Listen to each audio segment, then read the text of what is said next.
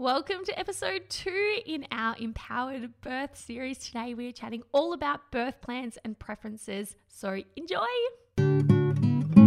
Hey, Mama, I'm sending you wonderful pregnancy vibes. It's time for you to guide you through. Let's take some time for you. It's pregnancy with Physio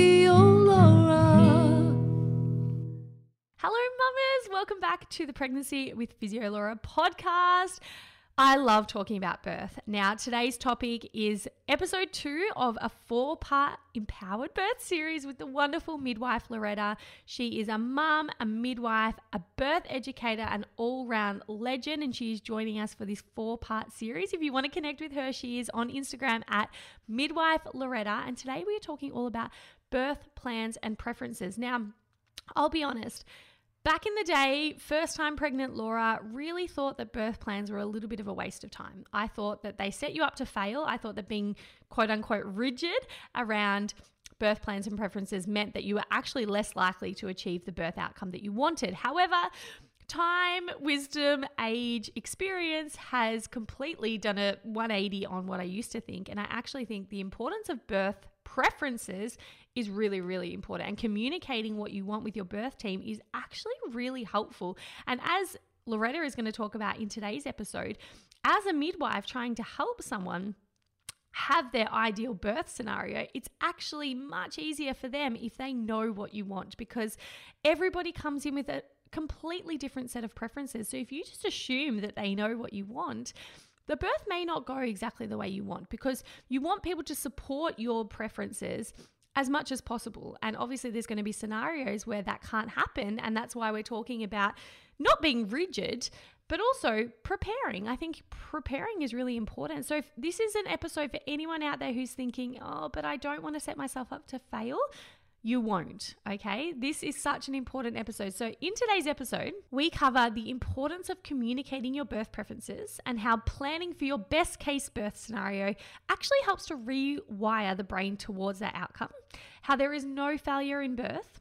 The importance of reflecting upon and deciding what is truly important to you for your birth, not what society tells you is important. And I discuss my personal preferences with this and how I had to work through what I wanted versus what I thought I should want. Why going with the flow is not always the best way, and the importance of taking ownership of your birth, which I think is a really key part. So that's what we're going to cover today. I think you're going to love this episode. If you do love it, please jump over at Physio Laura on my socials and tell me what you loved about this episode. I really like hearing what you're getting out of each podcast episode. And if you want to connect, like I said, Midwife Loretta on Instagram, jump on over and tell her how amazing she is too. And remember, we still have two episodes coming up in this series where we'll be covering perineal preparation and recovery after a tear or an episiotomy.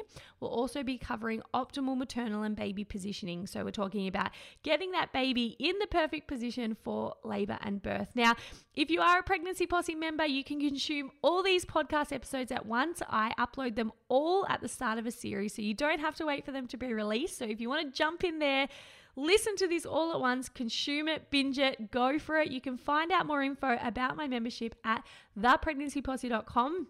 And I want to let you know that we do have an epic bonus material for this podcast series. Loretta has kindly gifted all Pregnancy Posse members her Peri What Guide, which talks us through what perineal tears are, how to best prepare to reduce your risk of getting a perineal tear, and how to best recover from them as well. So, everything you want to know about perineal preparation. You can check that out. It is our bonus material for this podcast series inside the Pregnancy Posse. And we also remember for those women who really want to prepare well for birth, mentally and physically, we cover all of this inside the resources library in the Posse. We also have an epic birth story section on the community forum. So, where women share a whole range of different birth experiences and what they've learned and they reflect upon what helped them the most. And I think it's such an epic thing to be able to listen to and read other women's stories. So that's a really beautiful part of the membership too. So if that feels like it's a good fit for you and you're wanting to prepare and you're wanting to take that step forward with getting ahead of the eight ball mentally and physically for labor and birth, come and join us inside the Pregnancy Posse. It is thepregnancyposse.com and you can trial it for seven days. Now, we're going to jump into episode two now, chatting all about birth plans and preferences. I know you're going to love it. Enjoy. So, let's talk about birth preferences because you mentioned it before. And I think this is a big part of someone preparing for birth. I think it's so important, but I also know it gets a lot of stigma because people think, I know there's some terrible lines out there about like the longer someone's, I don't know if you've heard these, but the longer someone's birth plan, uh, like the more likely they are to have a cesarean or, you know, like stupid, I should stop saying stupid, silly silly lines like that. So I know a lot of women think that, well, birth plans just make me that person, you know, that obnoxious, picky, you know, rigid, you know, person. And it's not like that at all. So I want to bust through that for any woman that might be hesitant to maybe think about birth preferences or birth plans because they want to go with the flow. Um, mm. Um, I want to know your take on it. Yes, it's such a bugbear of mine, Laura. I am such an advocate for birth plans. I definitely see that stigma and the judgment around women wanting to do that. But I think we need to understand that it's not about trying to control the situation. It's just about getting really clear on what you want, what you don't want, having that communication with your partner and with your care provider as well. And I love when a woman comes in with a birth plan, you know, then I, I feel like, yes, they've done the work, they've done the prep. And then I know how to support them in the best way possible for them to make her feel like we talked about, really safe and so that she can just do her thing. Yeah. And I don't have to ask her lots of questions. Um, so I love it. And I think we need to give women more credit around them. And I think sometimes it's that language that people think is problematic, but really, let's just own it. Like, let's own that we are planning for our birth. We plan for holidays, we plan for other major life events. So why wouldn't we plan for our birth? It's mm-hmm. yeah, I really wanted I want us to change that because it's so unhelpful. And yeah, maybe we can't we can't control how it's going to play out, but by putting all these things in place, we can again help put ourselves in that best position so that mm. hopefully we can achieve that. Yeah, I think there's that from what I hear from my pregnancy posse members and my community, people don't want to set themselves up to fail. And I think people yeah. think that if they plan, that they're setting that bar here. So if something mm. goes, you know, askew and goes off to the left rather than going straight ahead, that then they're going to be disappointed. So could you maybe mm. talk to those women who are feeling like they have preferences, but they also they want to surrender. You know, they want to go with the flow so they're not disappointed. Yeah, I I uh, totally understand that too. It's like striking that balance again, isn't it? And I think for me, you know, I always talk about creating, create your birth plan for a normal vaginal birth, for a cesarean birth, and even creating a plan for your feeding preferences and and your postpartum. So for all of those situations, so you're sort of pretty clear around whatever will play out. And I think one of the best things about having that plan and that communication in place is that there's power in you know your partner knowing those things and and your care provider. But I, I think we, we talk a lot about surrender in labor and birth which is really tricky because we we don't often surrender a lot in our day-to-day life. But then when we get to labor and birth it's like oh trust and surrender. And it's something we have to practice. And i think by by planning for the best situation and focusing on the birth that you do want it doesn't mean that you know, there's a failure if that doesn't play out. But we know like the power of the mind body and focusing on what we do want the you're rewiring the brain to go towards that pathway. So, you know, still plan for the other things, but then maybe let them go and get back to focusing on what you do want. Mm. Um, and there really is no failure in birth. And I think having that understanding and maybe taking that pressure off yourself that I'm going to do all I can to create the best birth experience for me. Mm.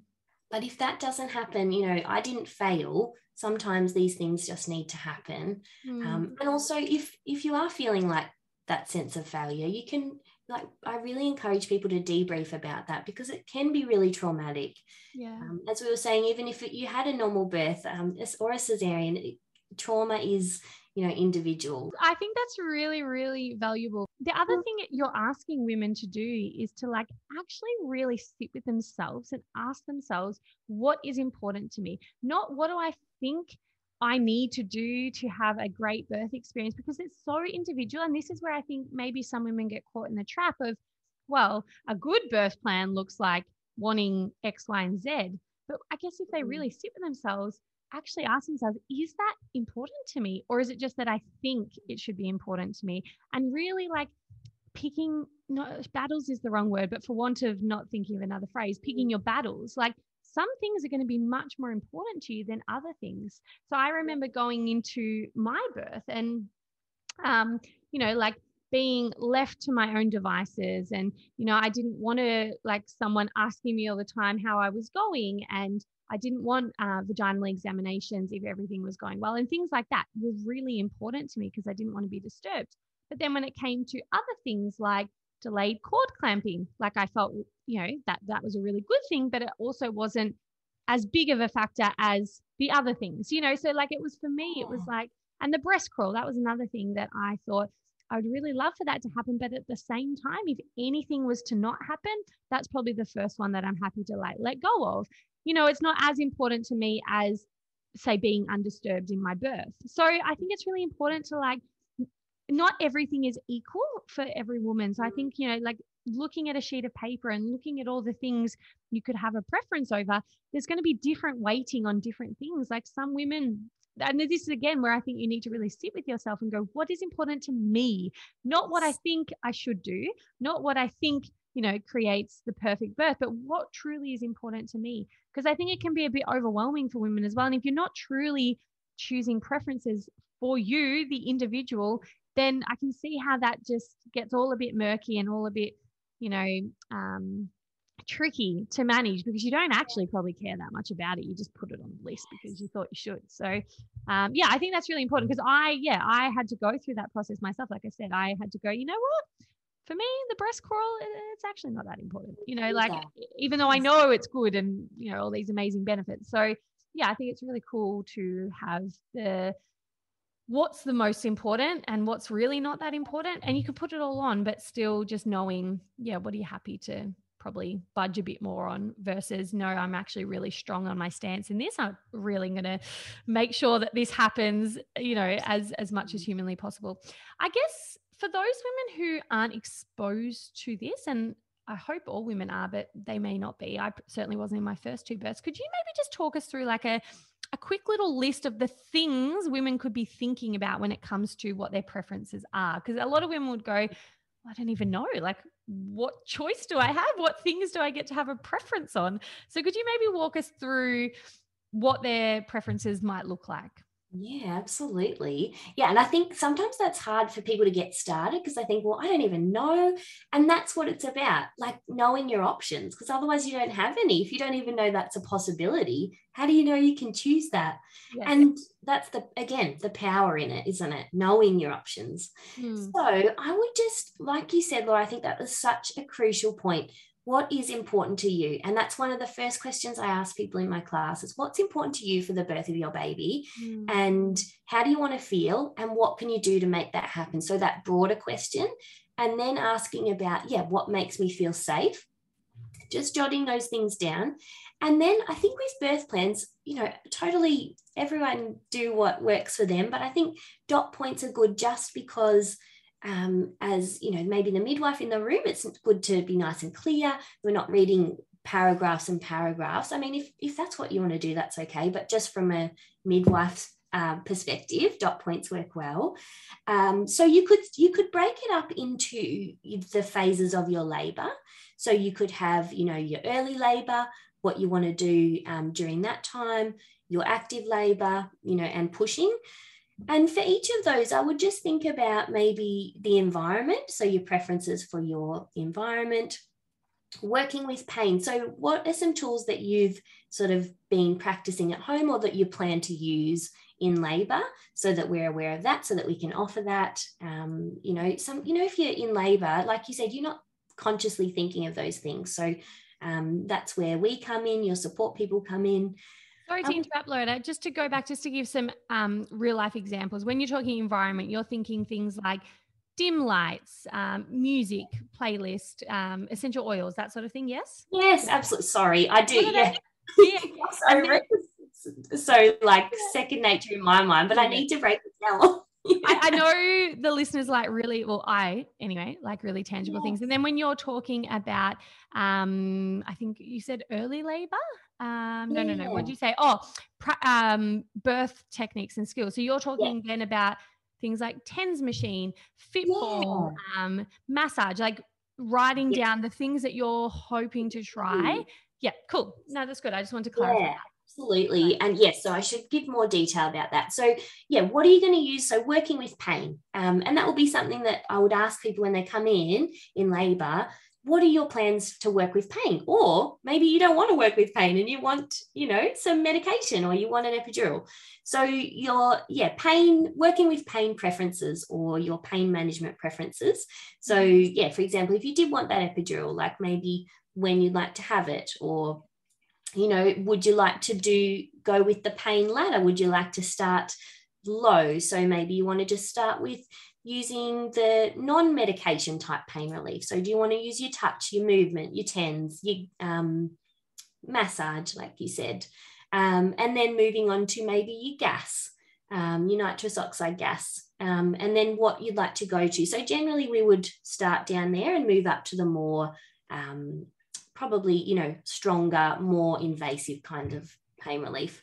So And I it- imagine, sorry, I imagine that that's also where women who are on their subsequent births might also say, I used this last time and it really didn't feel good. So they might have a do not offer me XYZ Exactly. um, because I used that in my first birth. It made me feel really heady or dizzy or whatever it is. So they might already have a preference of like, I've tried this, it definitely didn't work. Yeah. So that might be like a please don't offer this to me. Absolutely. Yes, exactly. So, what you do want and also what you don't want. Uh, and with that, too, you could put um, things like, I will ask for pain relief. So, please don't offer it to me. I will ask for it.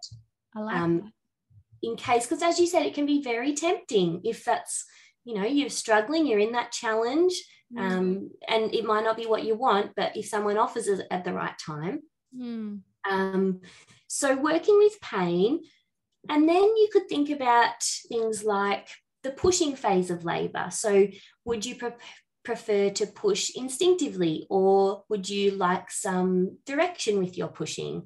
Would you like uh, a perineal compress? So would you like a warm pack on your perineum as the baby's head is crowning? Um, positions for birth. And again these are hard because you don't always know what you'd like until you're in those moments, and that's okay. Um, but just having a bit of some ideas that you think you may like um, can be helpful, again, just for the people around you to suggest them um, in case it's needed.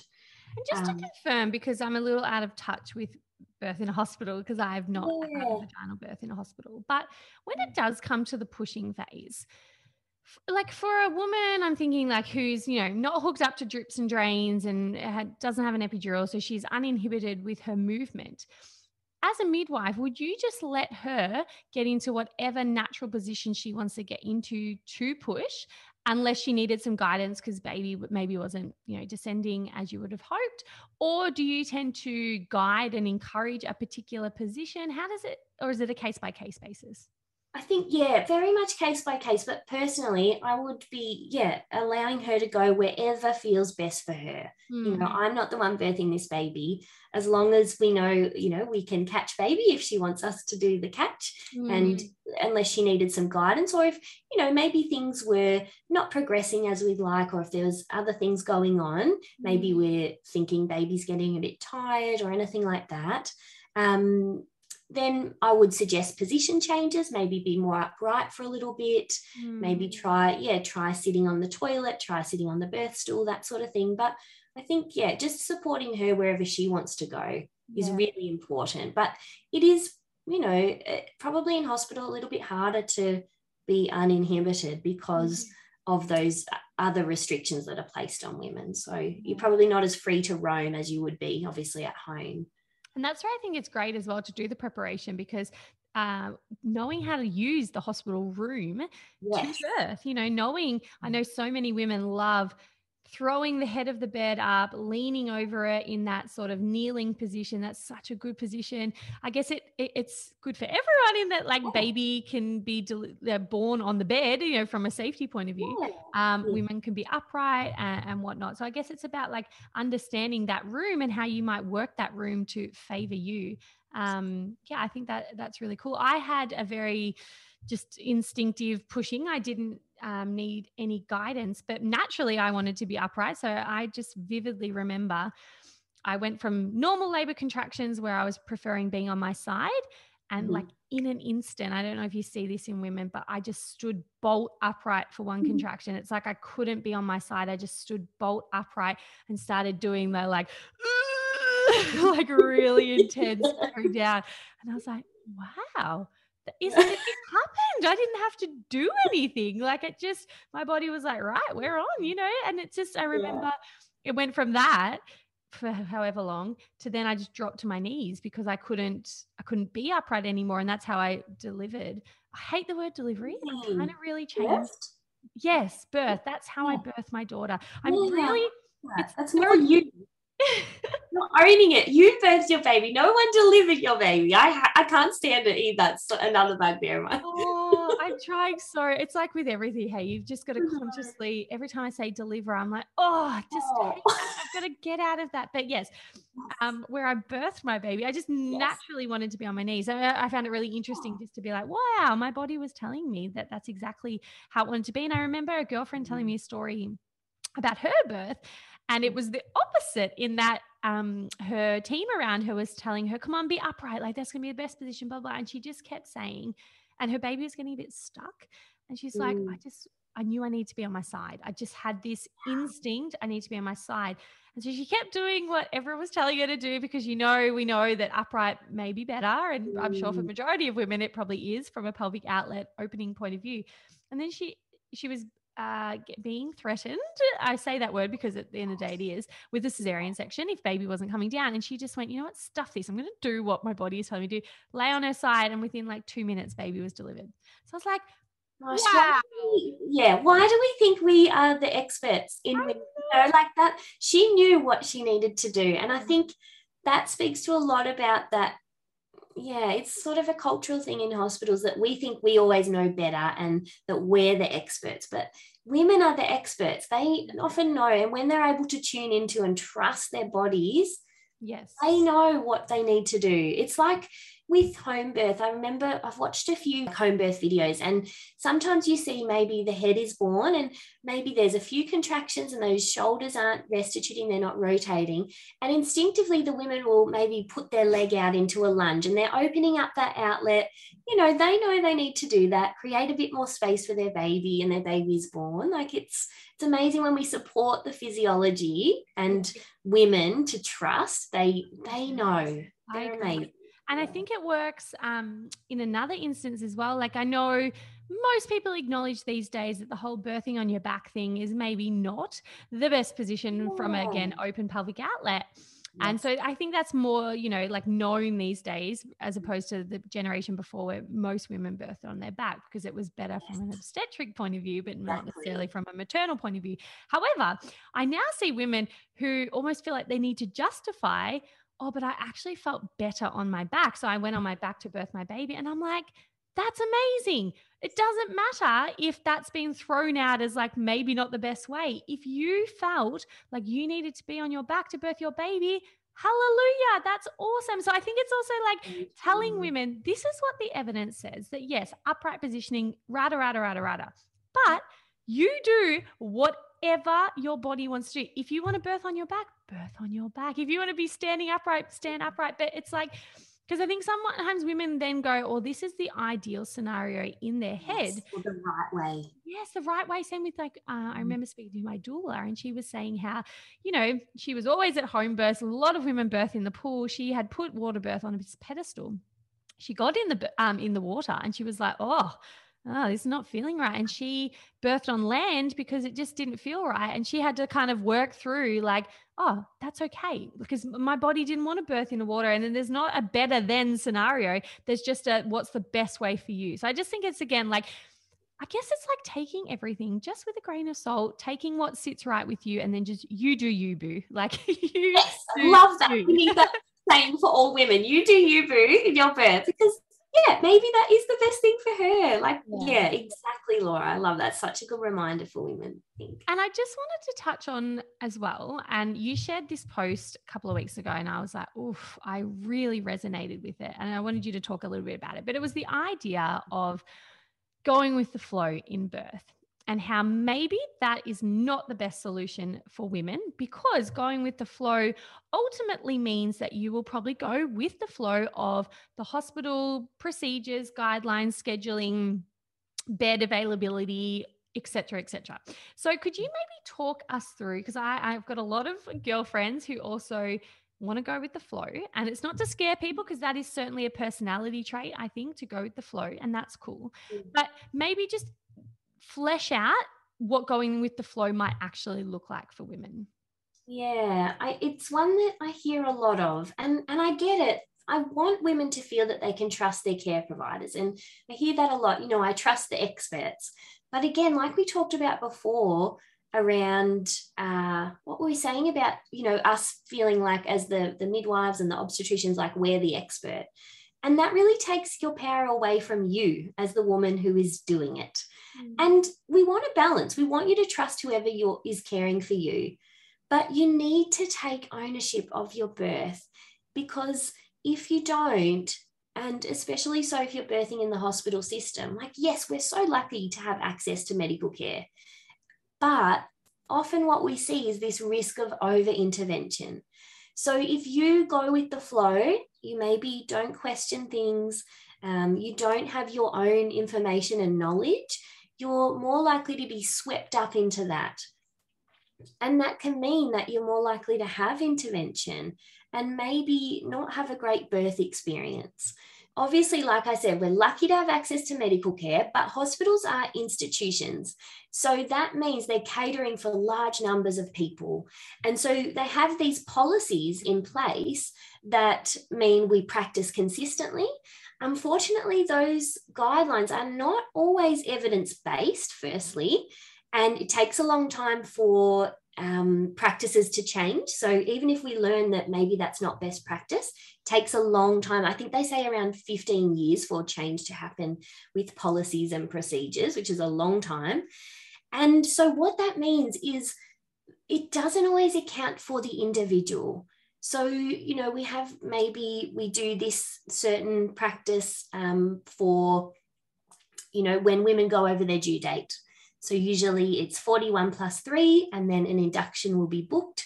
Um, and of course, you know, there's there's reasons around that, but we're using that information to care for all women and you know that those things might not be true for all women at that gestation. Um, so we really need to look at what's going on with the individual and not always place those same rules on that person because maybe they don't have other risk factors. And you know it's it's a really hard one because i see women when they get swept up in going with the flow they it's almost like if i look after them postnatally they can almost appear a bit shell shocked, like, wow, I don't know how I ended up here. I mm. started here with an induction, but I didn't know all these things and this cascade. We talk about the cascade of intervention that I've ended up with, and I didn't know the reasons why that would happen. Mm-hmm. Um, so it's and it's really sad that that happens, and that women can't just go with the flow. Mm. Um, but unfortunately, it's yeah, we we really need to take ownership of our births if we want to create that great experience. And I don't mean that it's women's fault if that does happen, but our system needs a lot of work and it needs a lot of improvements and we need more options for women with continuity because of with a midwife so Yeah. Yeah. No, I think what you said is is spot on and it's not a blaming game. It's just like I think it's empowering to say you need to take ownership for your birth. I, I Mm. don't think I don't interpret that as like pointing the finger. I interpret that as like you get to take ownership of your birth. Like that's a really important part because you are an individual. You you only know what's best for you. And it's not like I, I do think the maternity system is a bit broken, but Mm. it's not that the system is bad or malicious. I think it's just Mm. that the system, like you said, is set up to cater to the masses. We have a lot of women birthing these days. And for example, for me, I had a three day labor. That's just so tricky to manage in a hospital because Yeah.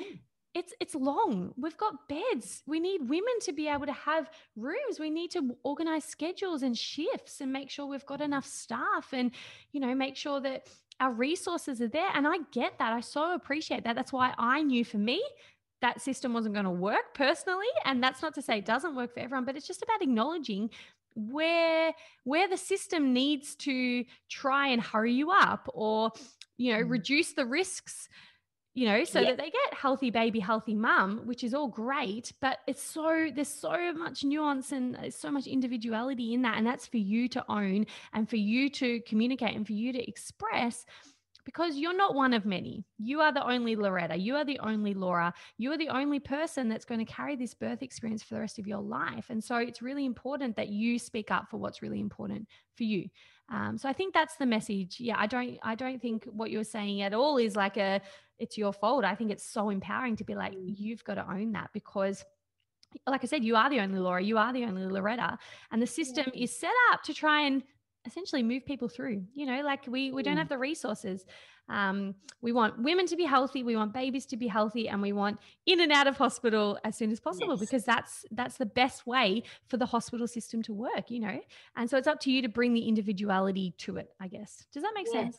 It- yeah, that's so true, lauren that's, I, yeah, I really should have raised that point about limited resources and your point about, yeah, we want healthy babies, but, and of course that is important. We all want that, but it's also healthy mums physically and emotionally because that's why that's why I'm passionate about this because birth matters. It's it may only be one or two or three days in your life, but that has the potential to impact you for the rest of your life and going into your parenting journey which is a lot longer than birth so we want to we want women to feel emotionally um, and mentally well and it's just so crucial and i think that's where we fall down because we're focused on the physical and not Yeah. so much the experience and the the emotional side of birth and how that can impact women Yeah, no, 100%. I think it's a great message to share.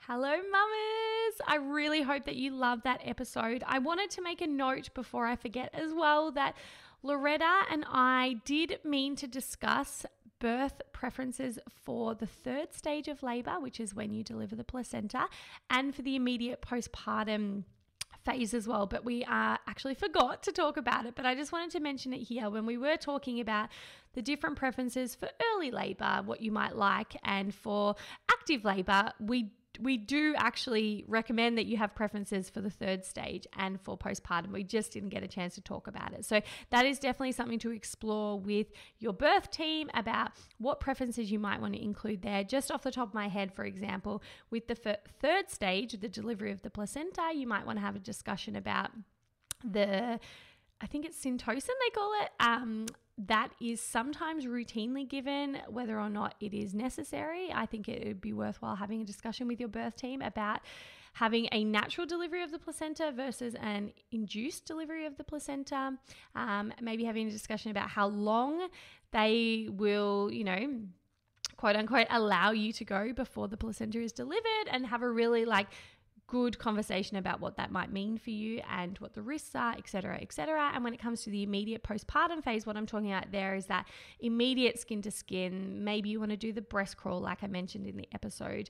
Um, maybe you want to do delayed cord clamping. There's lots of different preferences that you can have there. Look into the golden hour. That's a really beautiful, um, I guess, way of you know enjoying that first hour undisturbed after birth. If everyone is healthy and well that's a really beautiful way to bond with your baby establish you know connection and breastfeeding but have a look into that. But they're just some other preferences you might want to talk about with your birth team. So i really hope that you love this episode. And if you were like me where you thought the birth plans were like you know annoying or like you didn't want to be that person you know I just had so many stories around what birth plans meant, but now I realize that the importance of them is so strong. And if I were a midwife or an obstetrician, I would so want the woman in front of me to communicate what she wants because that's going to help me help her. So I think if you are sitting there like me and thinking, but you're going to be a bit of a nuisance or, you know, you're going to be that annoying person who has, God, this full list of preferences, you're not. You're actually helping everybody around you understand what it is that you want and you're not holding on to them rigidly.